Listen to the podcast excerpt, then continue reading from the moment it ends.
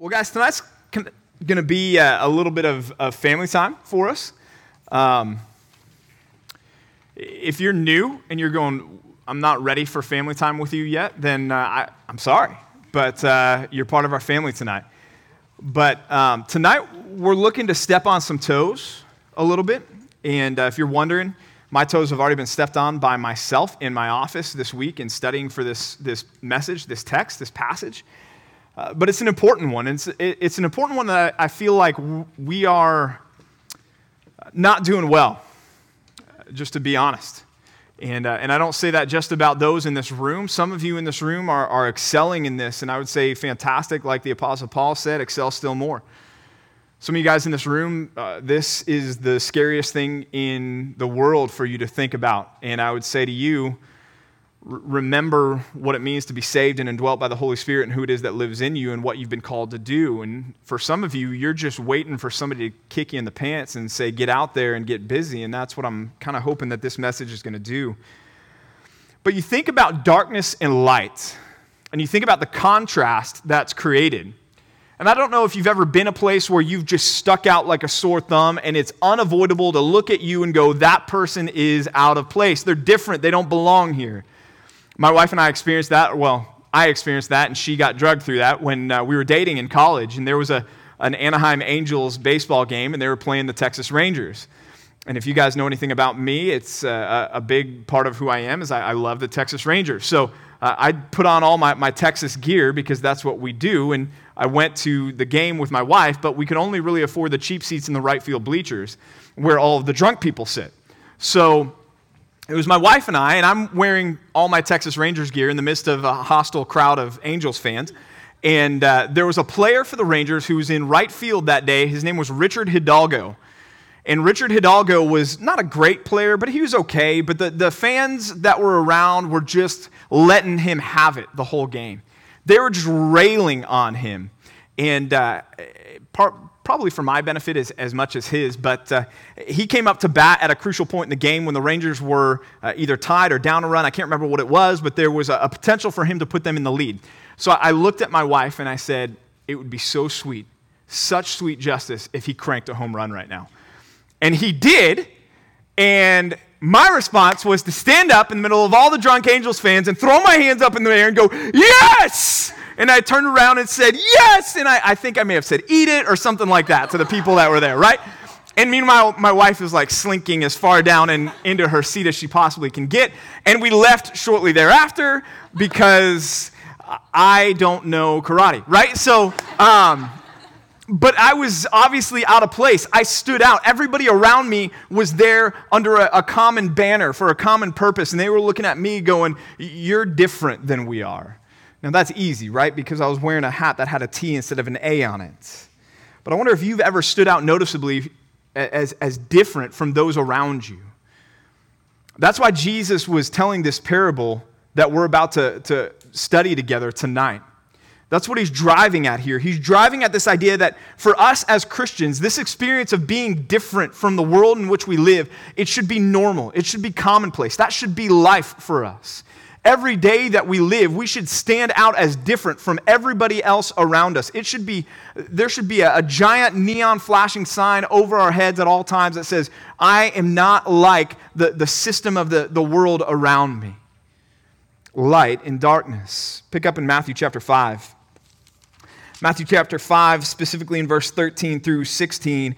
Uh, Matthew chapter 5, the Sermon on the Mount, he's just gone through the Beatitudes here, and then he s- turns to his disciples, his followers, and he says this He says, You are the salt of the earth. But if salt has lost its taste, how shall its saltiness be restored? It's no longer good for anything except to be thrown out and trampled under people's feet. And here's where I want us to focus these next couple verses together tonight. You are the light of the world.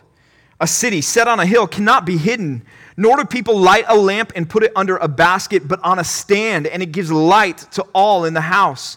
In the same way, let your light shine before others so that they may see your good works and give glory to your Father who is in heaven. The default state of our world is one of darkness. Darkness. And I'm not talking literal darkness, I'm talking spiritual darkness. It doesn't matter where you go, whether you're here, whether in Europe, you're in Africa, you're in Asia, you're anywhere you go in this world, the default state of the world is going to be darkness. You're going to encounter things in every culture, in every society that you go to things like divorce, things like rape, things like murder, things like abuse, things like violence. That's, that's across the board because the world in which we live is a dark world. It's a world that's ruled by the prince of darkness, by the, the prince of the power of the air, by Satan himself. And so, the default state of the world that you and I exist in on a daily basis, the schools that you attend, the, the neighborhoods that you live in, for some of you, the families that you come from, it's a, a state of darkness.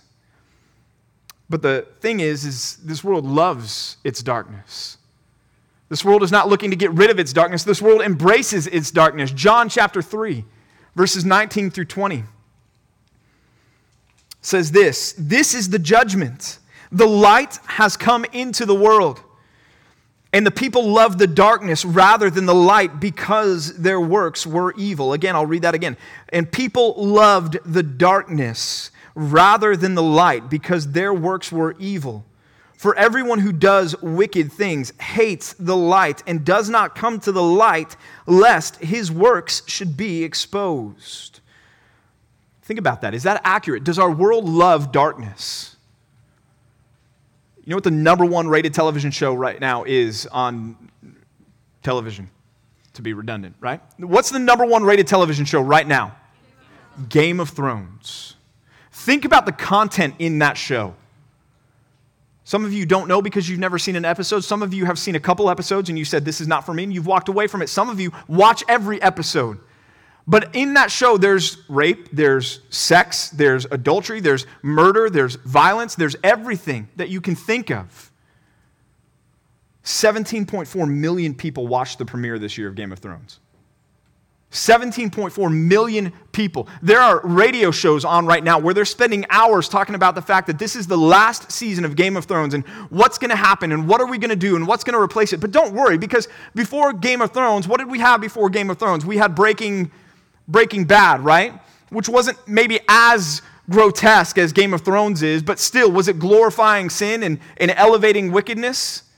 Yeah, and it was the leading television show out there. So fear not, because Game of Thrones will end and some other debauched uh, cesspool will pop up in its place to entertain us. Because why? Because we live in a world that loves darkness. And that's been ever since the fall of man, hasn't it? What happened after Adam and Eve sinned in the garden? What did they do? They hid. They hid. They looked for a concealed spot, a dark place away from God in order to try to cover their shame, to cover their sin. And, and from that time forward, people have been loving darkness as the abode of sin, as the place to escape, as the place to have anonymity, as the place to have secrecy, as the place to think that you're getting away with something, as the place where you want to be. That's the world that we live in. But all the while, the world loves the darkness that exists. There's also a hopelessness about that darkness that the world is presented with on a daily basis, brought face to face with on a daily basis. And so you have people on this endless merry-go-round of searching for hope and meaning and fulfillment in this world, and they're not finding it. You have people longing to be accepted and yet having no idea who they should be accepted by.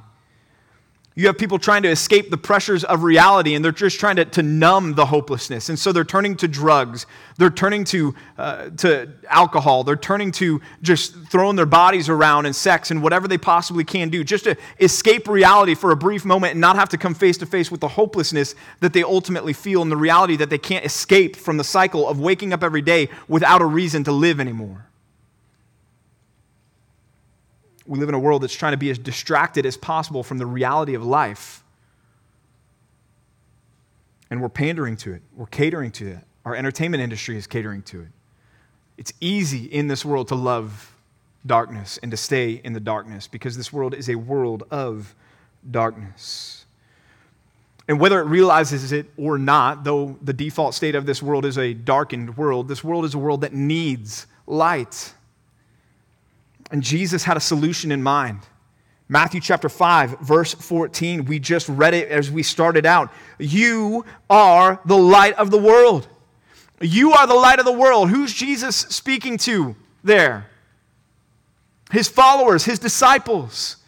He's saying to them, Y'all, you, plural, you are the light of the world. See, God's designed answer to the darkness of this world is for you to be a light that the world needs. But what kind of light? When we're talking about light, okay, go out and be lights in the world. It's easy to hear that, and we think to ourselves, Great, I'll do that, but what kind of light? How should I do that? Jesus said this in John chapter 1, verses 4 through 5, or John's writing under the inspiration of the Holy Spirit. He says, In him, in Christ, was life, and the life was the light of men. The light shines in the darkness, and the darkness has not overcome it. And Jesus would say later in John 8, verse 12, again, Jesus spoke to them, saying, I am the light of the world. Whoever follows me will not walk in darkness, but will have the light of life. And so there it is, guys. As the followers of Jesus, we become partakers of the light of life. What kind of life does Jesus offer us? Eternal life, right? Forgiveness of sins See, we live in this world of darkness that's longing for an escape, that's longing for hope, that's longing for a reason to wake up in the morning, that's longing for somebody to embrace them, somebody to accept them. And you and I, as followers of Jesus, have the light of life, eternal life, the hope of forgiveness of sins, of a, a, a future that will transcend your broken home, a future that will transcend your drug use in the past, a future that will transcend your porn, that will transcend all of these things if you will come to Jesus. And meanwhile, Meanwhile, we're on the, the back rows in our churches and we're just watching this darkened world continue to get darker and darker and darker and praying that somebody will go out with a light to them. And Jesus is saying, No, you are the light of the world. That's our first point tonight. It's this see yourself as part of the solution the solution to the problem. What's the problem? The problem is we have a dark world. What's the solution? Jesus says, I'm the light of the world, and my followers share in the light. And then he says, You are now the light of the world. If you're a follower of Jesus, if you would sit here tonight and say, I am a Christian, this statement from Jesus applies to you. He didn't write this to the super spiritual. He didn't write this to just the pastors. He didn't write this and say, This is for this guy named Billy Graham that's going to be a preacher way down in the future. He, he wrote this to his disciples, to his followers. And he said to all of them, You are the light of the world. Y'all are in an interesting stage of life right now. You're coming out of the waiting stage of life. And, and what I mean by that is when you grow up, you sit there waiting for a lot of milestones to tick by. And one of the first major ones that you're waiting for after you enter into the double digits is you're waiting to turn 16. Why do you want to turn 16? I want to drive. And until you can drive, until you're 16, the world is looking at you going, hey, you can't do that. It's not legal, right? So don't drive. You can't get behind the wheel of a car. And then maybe for some of you, you're waiting to turn 18 because then you're looking forward to independence. Now you're, you're legally an adult, whatever benefit you get with that. You can vote, okay? So there you go. You can vote and you can smoke. Do one of those, not the other one. And, uh, and the, the one I want you to do is the one that comes around every four years, okay? So you're waiting to turn 18. And then maybe you're waiting to turn 21 for bad, bad reasons, okay? For bad reasons. But you're waiting to turn 21. And then, then maybe if you're frugal, you're waiting to turn 25 because at 25, something happens and rental car companies go, okay, yeah, we'll rent you a car and it's not going to cost you an arm and a leg. You're in this stage where you continually are being told, yeah, not yet. Not yet, not yet, not yet, not yet. Wait, wait, wait, wait, wait. But when it comes to what Jesus is saying, y'all, if you are a Christian, there's no waiting game left. You guys are the light of the world. Right now, you are on the front lines. You're not waiting to get to a certain life stage where now you can be effective as a witness for Christ. If you're not effective as a witness for Christ now, you're not going to be when you're 20. You're not going to be when you're 25. You're not going to be when you're 30. You're not going to be when you're 35. You're still going to be sitting in the same place in the church going, God, I wish I was a better evangelist. Well, now's the time to make that change and answer the call that God has placed on you to say, You are the light of the world. Imagine being out camping and you're camping next to a cliff because that's smart, right? and you're out one night and you've got your flashlight on. And you see a child wandering near the edge of the cliff and they don't have their flashlight and they can't see that the cliff is right in front of them. How many of you in the room are going to go stop them? Every hand should be up, right? Every hand should be up. Yeah, we're going to go stop them, right? Because we would be a horrible person if we didn't. You're not going to sit there and go, well, my flashlight's not as bright as some other people's flashlights. I'm, I'm not as good at flashing my flashlight as other people are. And so, man, I, you know what I'm going to do? I'm going to sit down right now and I'm going to pray that God would bring somebody with a mag light to go over there and stop that child from plunging off the cliff to its death. All the while holding the flashlight that you could do just as good a job as anybody else in what you've been called to do. See, but that's what we do when it comes to evangelism. We have neighbors, friends, family members who are in darkness and we're doing absolutely nothing about it, and yet Jesus has made very clear to us that we have the light of the world. You have the good news of eternal life. You understand it. You have the gospel. You don't need to be Billy Graham to share the gospel with your lost neighbors or your lost family members or your lost coworkers. You don't need to be a pastor to share the gospel. You don't need to be the most eloquent speaker to share the gospel. But you do need to open up your mouth and talk to somebody. See, we have too many of us knowing that a person is in darkness and doing nothing. And it's like seeing that child on the edge of the cliff and doing nothing and just letting them fall to their death. Thinking, oh man, it's a shame that nobody came along with a better flashlight to go after that person. But hey, God's sovereign. See, I fear that we would feel worse about withholding our flashlight from that child than we do about withholding the light of the gospel from those in spiritual darkness all around us. And that's hard, because I'm not saying you shouldn't feel bad if a child was to fall off a cliff in an imaginary story in the middle of the night. But what I'm saying is you should feel worse when you realize that people are dying without the gospel all over the place, and some of them are your friends, some of them are your family members, some of them are your neighbors. And what you're doing is you're sitting there holding the flashlight saying, Man, I, I hope somebody with a brighter flashlight comes along and pulls that kid back from the cliff. See, when we think about light and darkness, light can't help but be seen in darkness, right? You get a pitch black room, you light a match. It's a tiny match, and yet it's going to be seen. People are going to notice that match just as much as they're going to notice if you turn on a, a, a bright flashlight in that room. Light is going to make itself known in the midst of darkness. Jesus continues in Matthew 5 14, You are the light of the world. A city, he says, set on a hill, it can't be hidden. Nor does he, he says, do people light a lamp and put it under a basket, but they put it on a stand and it gives light to all in the house. As Jesus was talking to his disciples at this point in time up in the region of Galilee, and yet he's talking about Jerusalem, which would have been down south, he's saying a city set on a hill.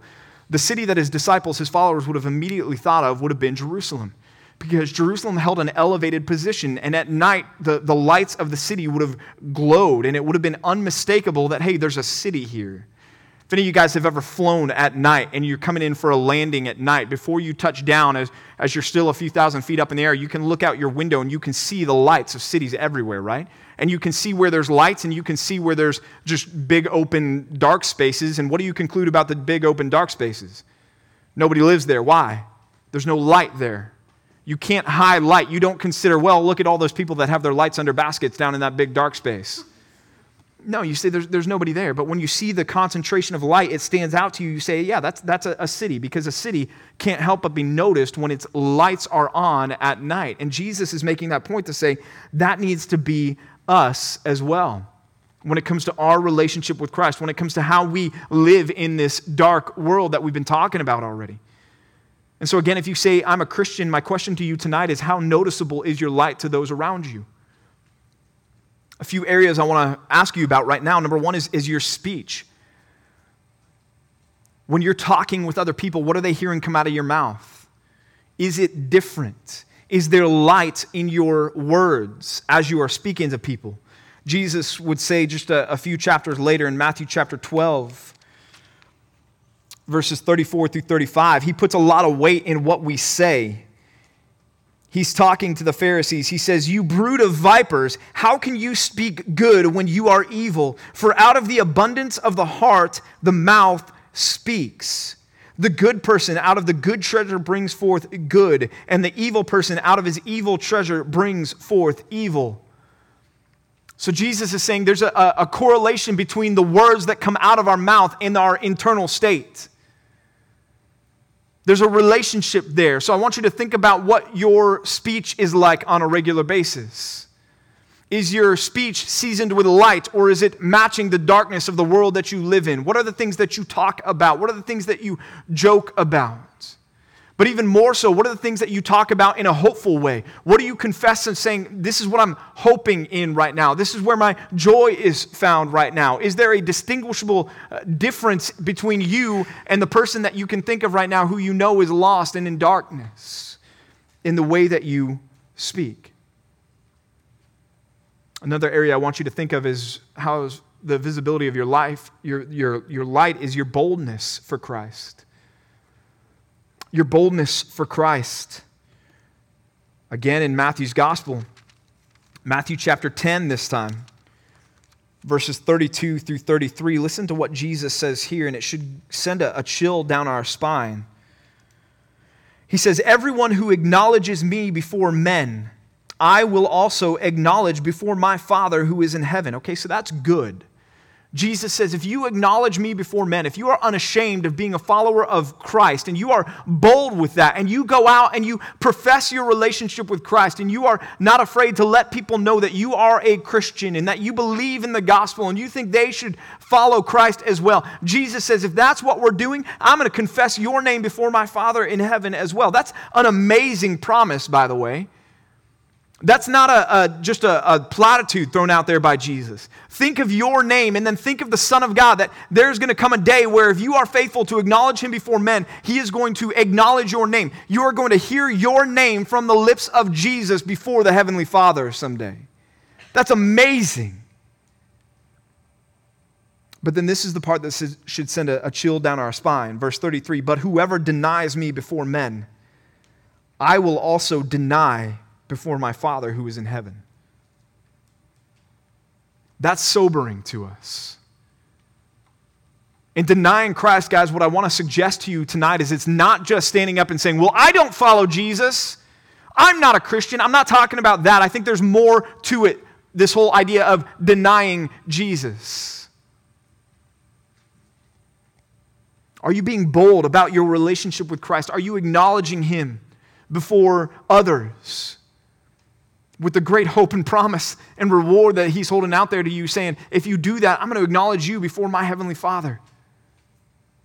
Or are you shrinking from Him in shame? Are you holding back? Are you like Peter? Right? When, when Peter was confronted, Hey, aren't you a, a Galilean? No. Hey, you, you were one of the followers of Jesus? No, I wasn't a follower of Jesus. I can tell by your accent you were one of his. And then he starts to curse. He says, I, I, I promise you, I never knew him. Is that what we're doing with our lives, or are we bold for Christ? Third, your fruit. As you're thinking about your light in this world, your, your brilliance in this world, when thinking about the, the brilliance of light, your fruit, what kind of fruit? The fruit of the Spirit, right? The fruit of the Spirit is love, joy, peace, patience, kindness, goodness, faithfulness, gentleness, and self control. And then I love what Paul says there. He says, Against such things there is no law. In other words, he says, Go wild on those things. How's your fruit level right now? Does the world see those things in your life? Do they see the light through your fruit? And then your witness. Similar to your boldness, but more specifically, your witness. Matthew 28. All authority in, in heaven and earth has been granted to me. Sometimes we rush through that part, but think about what Jesus is saying there. Why would he say that right before sending his disciples out to share the gospel with people? Because sharing the gospel with people can be intimidating, can't it? It can be a little bit scary at times, can't it? But Jesus prefaces that by saying, All authority in heaven and on earth has been given to me. The one sending us is the most powerful one that this world has ever known, will ever know. And he's the one that we are going out as ambassadors with the message of Jesus Christ. And so I ask you, how's your light tonight? Are you sharing the gospel with somebody? You're going to talk about that in small groups. Who are you right now pursuing with the gospel? I'm giving you some legwork, some, some a head start on that to start thinking about that person. Who are you going after with the gospel right now? If the answer is no one, I'm, I'm not going to beat you up tonight. I'm just saying this. I'm saying figure somebody out that you need to pursue with the gospel. Because that's an area of obedience to Christ. And that's an area that, that we are lights of the world. Well, the only way to conceal light in darkness would be to hide it, right? Jesus says that. Nobody lights a, a lamp and puts it under a basket. It's absurd. It's ridiculous. It's even more absurd for those that were listening to Jesus originally because the oil that was used to burn those lights was expensive. It wasn't cheap. And so Jesus is saying, you know what? Nobody's going to light a lamp and put it under a basket because that's just a waste of the investment. It's a waste of what they're doing. And so, Christians, if you're here tonight and we've gone through those categories and you're thinking about, you know what, I'm, I'm not doing a whole lot as far as my light in the world right now, Jesus would look at you and say, You're wasting your light.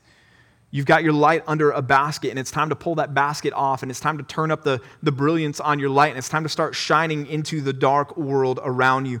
Point number two tonight is this make sure your light is visible.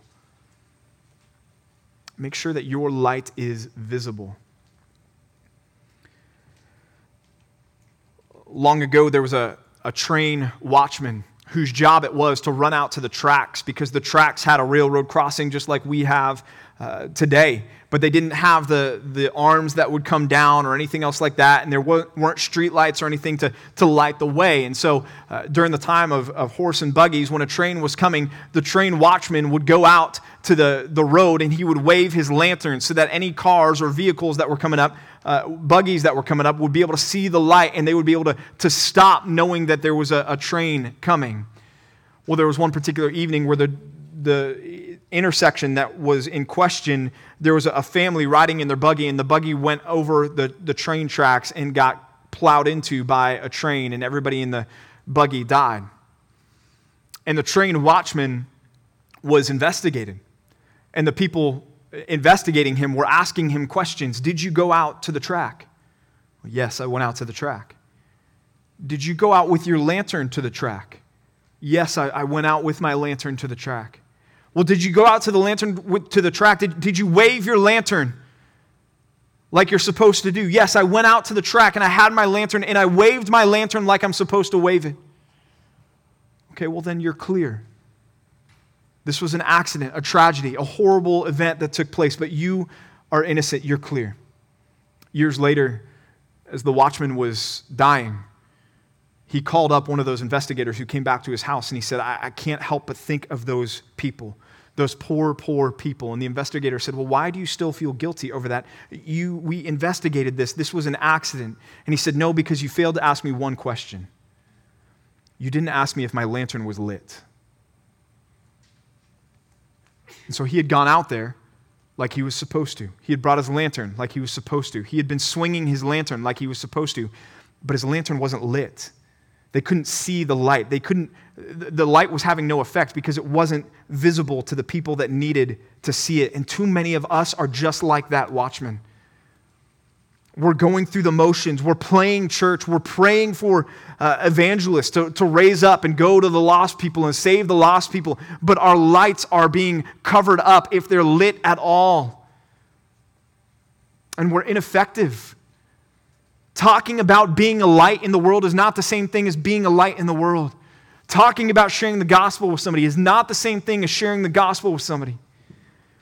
Going on a mission trip doesn't fulfill your obligation to be a light in the world. It's not like you can check that box and go, Well, Jesus, I went on that STM, so I'm a light in the world. I, did my part. Just praying for the lost without actually engaging the lost is not doing your part going along with the patterns of worldliness, hoping that somebody is, is one day going to ask you for the hope of the defense within you because you swear less than the person next to you, is not doing your part. It's concealing your light. We have to make sure that our light is visible, that it's uncovered. Think about this room that we're in right now, this group. And if an unbeliever walks in this room, and believe me, they have, and they do, what would they think about Jesus and about Christianity after spending a few hours with us? Right before this parable, we read it at the beginning. Jesus told another one when he said, You're the salt of the earth.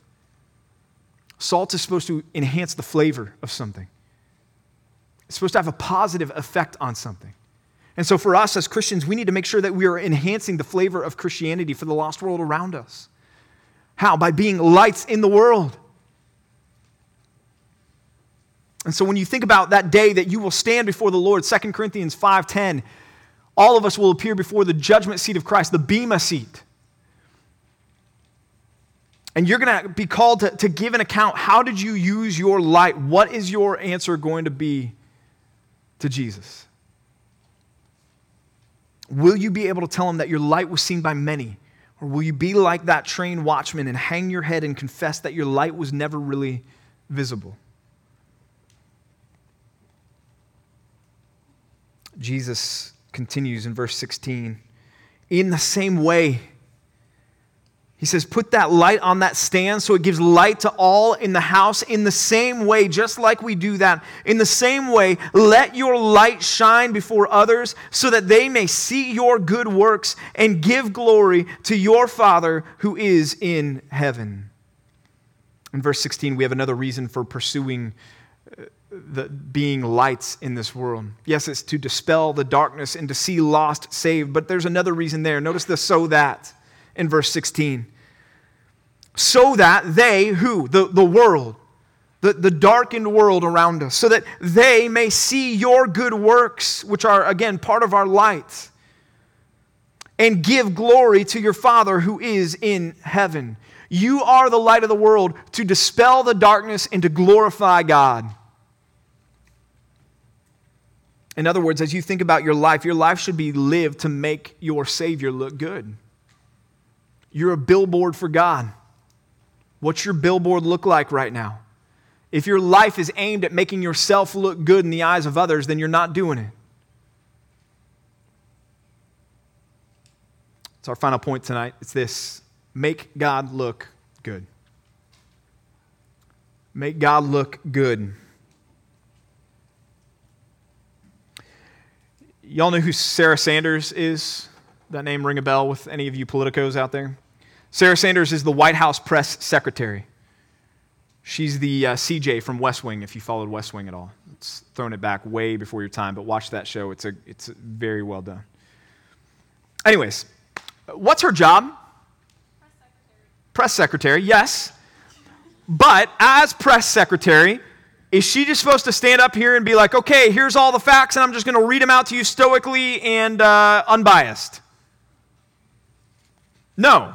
Her job, if she wants to keep her job, is to give the news to the press from the White House in order to make the White House and President Trump look how? Good, right? If she's not looking the, making the president look good, she's not going to keep her job. She's going to be fired she's going to be replaced and brought have somebody else brought in who can be the press secretary who can make sure that they're making the boss look good. They're making the white house look good. In a lot of ways that's how we need to be living our lives when it comes to god. Everything that we do everything that we say the decisions that we make who we are in public who we are in private everything about us needs to be uh, aimed at making god look good in other words, if we followed you around for 24 hours, what would we see in your life that would stir our affection for Christ?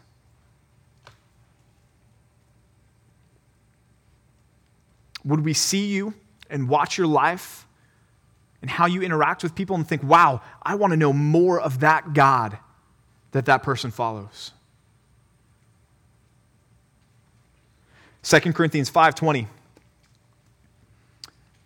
quickly becoming my favorite verse, at least for now. 2 Corinthians 5:20 the apostle Paul says this, therefore we are ambassadors for Christ. We are ambassadors for Christ. God making his notice this, God making his appeal through us. We implore you on behalf of Christ, be reconciled to God. What is an ambassador's job? to represent their boss well. An ambassador is one sent with a message, right, in the original context. You are my ambassador. I'm sending you to the, the other people, and you've got a message from me as you go out. The other job of the, of the, the ambassador is, yes, to, to make that person who sent them with the message look good. An ambassador who shows up and like, this loser's got another message for you. I don't know what he's thinking. Wait till you hear this one. This one's really special, right? That, that's not a good ambassador. A good ambassador is one that's going with the message and they're going with the message and conducting themselves and behaving in such a way as to, to give that message extra weight because of their character and because of who they are. And so God is telling us through Paul, we are ambassadors for Christ, God making his appeal through us. And then he says this We implore you on behalf of Christ, be reconciled. I love that language because it tells us that evangelism can be an emotional plea with people. It's not a vacuum. It's okay for you to plead with somebody to be reconciled with Christ. It's okay for you to, to be on your knees begging God to save somebody. We should be there. And so, when you think about the dark world that you live in, you are an ambassador of light. You are the light of the world. What type of ambassador for Christ have you been?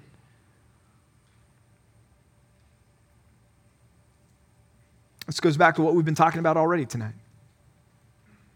being that light of the world, seeing yourself as a part of the solution.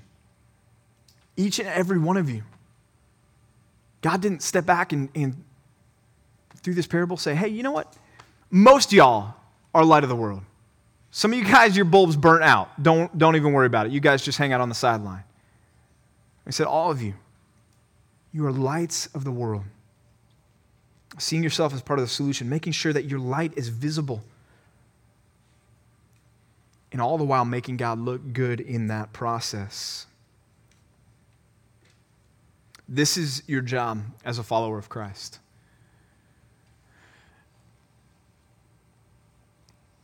again, I, I said, I don't think this is an area that we're doing particularly well in. If you want to push back on that, push back on that with me another time. I'm happy to listen to all the people that you've been sharing the gospel with and the success that you're having, and let's, let's do that and let's praise God together. But I'm, guessing that we all in this room, myself included, feel that pang of saying, okay, I need to ratchet this up a little bit. And this is where family time comes in, guys, because this ministry is going to be as vibrant as we are effective at, at, being ambassadors for Christ. It is. It's going to be as vibrant as we are effective being ambassadors for Christ. So uh, I, I want this ministry to, to be amazing. I want it to be effective. I want us to have full house in here, you know, every single Sunday night the way that we're going to get there the fastest is not through promoting freshmen from True North. It's through you guys going out and doing this. It's through you guys going out and being ambassadors for Christ and sharing the gospel with the lost. It's through you guys going out and being lights in this world. It's through you guys going out and inviting people to come here to church. Maybe you have somebody in mind and you're thinking, well, I'm, I would love to invite them to church, but they're not saved. Invite them to church. Okay? Just straight up, we, if, if there were more lost people in this room than saved people in this room, I, I'd be okay with that because you know what we would do? We preach the gospel and love them. Okay? So uh, go out and be lights. Invite people, bring them. They don't have to clean themselves up before they get here. It's not going to reflect poorly on you if you bring somebody in here who doesn't look like us. That's going to be exciting because this is where we're going to see lives change and we're going to see this group explode.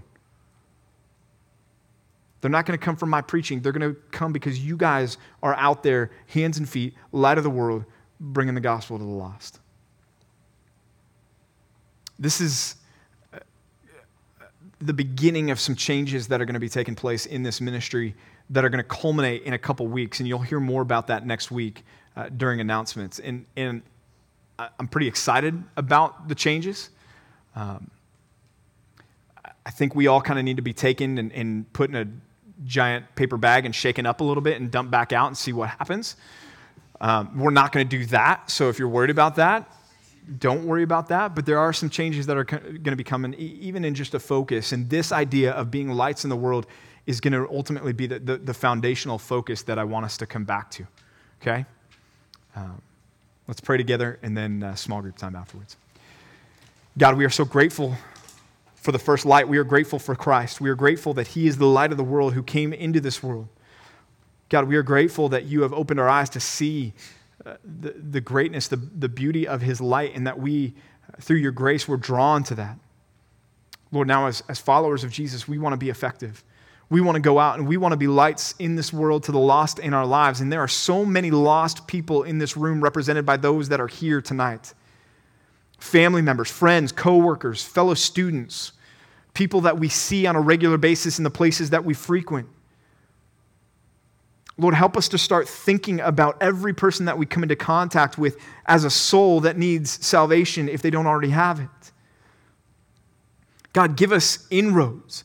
Give us conversations to have with them. Give us ways to talk to them about Jesus because it's the most important conversation that we could ever have with them. And who cares if they write us off as crazy? If 10 out of 11 write us off as crazy, but one says, I want to hear more about that. Tell me more about Jesus. It's worth it, God. Lord, help us to be bold, to go out, to be lights, to see ourselves as, Lord, the answer to the darkness in this world around us. And it's not to just get into our holy huddles and retreat inward on ourselves, but it's to go out and it's to, to try to push back the darkness with the light of the gospel. Help us to see our role in that, God, to make sure that our lights are burning. Some of us tonight, uh, Lord, tonight is a gut check call for us to say, you know what, I need to fan this flame into, into to, to fire a little bit more. I need to stop covering up my, my light and I need to get out there into the world and I need to be active in being a light and, and sharing the gospel of Jesus Christ. Lord, help us to be good ambassadors who make you look good, God. For that's our end, our purpose is to glorify you in everything that we do, God. May you be pleased. May you be glorified. May you be exalted. May lost be saved. God, turn this group upside down. Make it unrecognizable, even just a month from now, God, because so many people get saved. God, for your glory, do these things we ask in Jesus' name. Amen.